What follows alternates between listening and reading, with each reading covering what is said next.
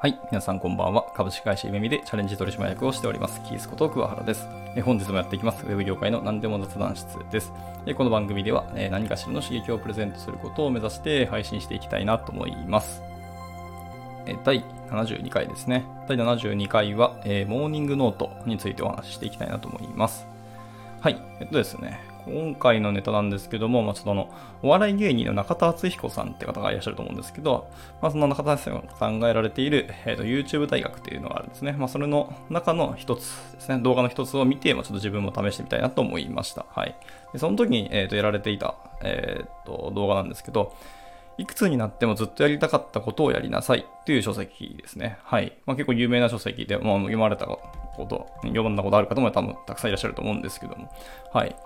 まあ後でこの YouTube の、えー、リンクと、あと書籍のリンクですね、あの説明欄に載せておきますので、まあ見ていただければなと思いますし、まあ、むしろこっちを見てくださいみたいな感じのところもあるんですけど、はい。で、まあ自分もそのモーニングノートをやってみたんですけど、これ思ったより悪くなくてですね、悪くないというか、面白かったし、自分の中で結構いい効果があったなって思うので、すごいお勧めしたくなったんですよね。はい。今日はそのおすすめのためのだけの収録になります。はい。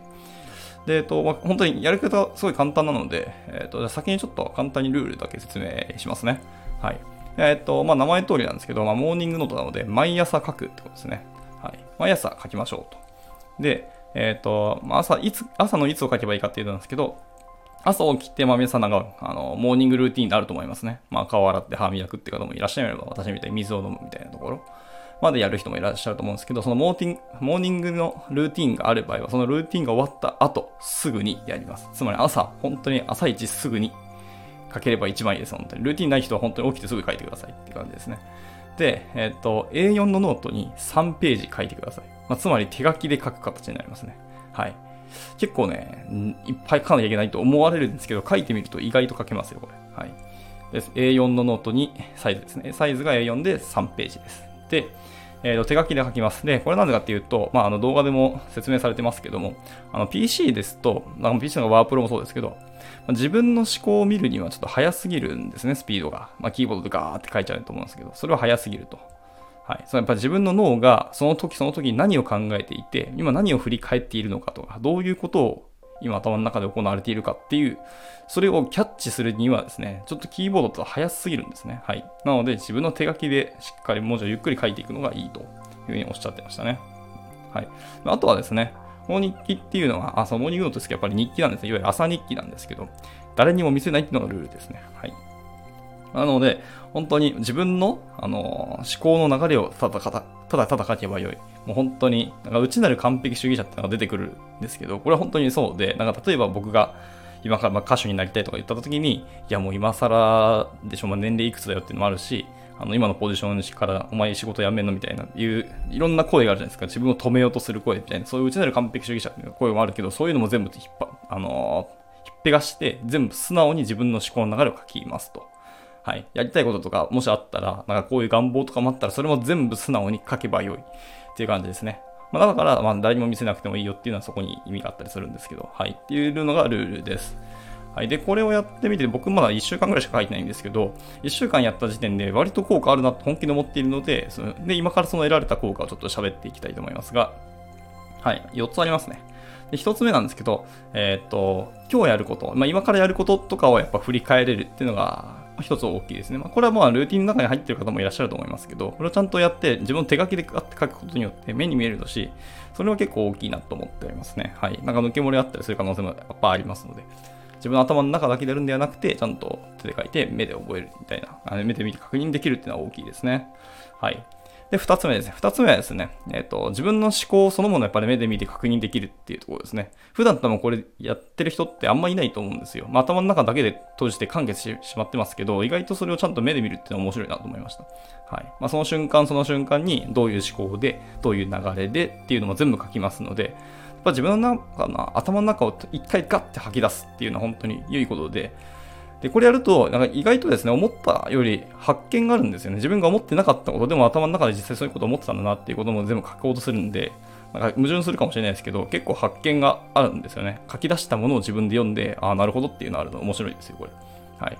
そして自分の中で、頭の中でバーって思いついたけど、それをただただひたすら書き出していくと、自分の中であのちゃんとキャッチしてなくて、すっ飛ばしていたこともたくさんあるので、いいなと思いましたね。はい。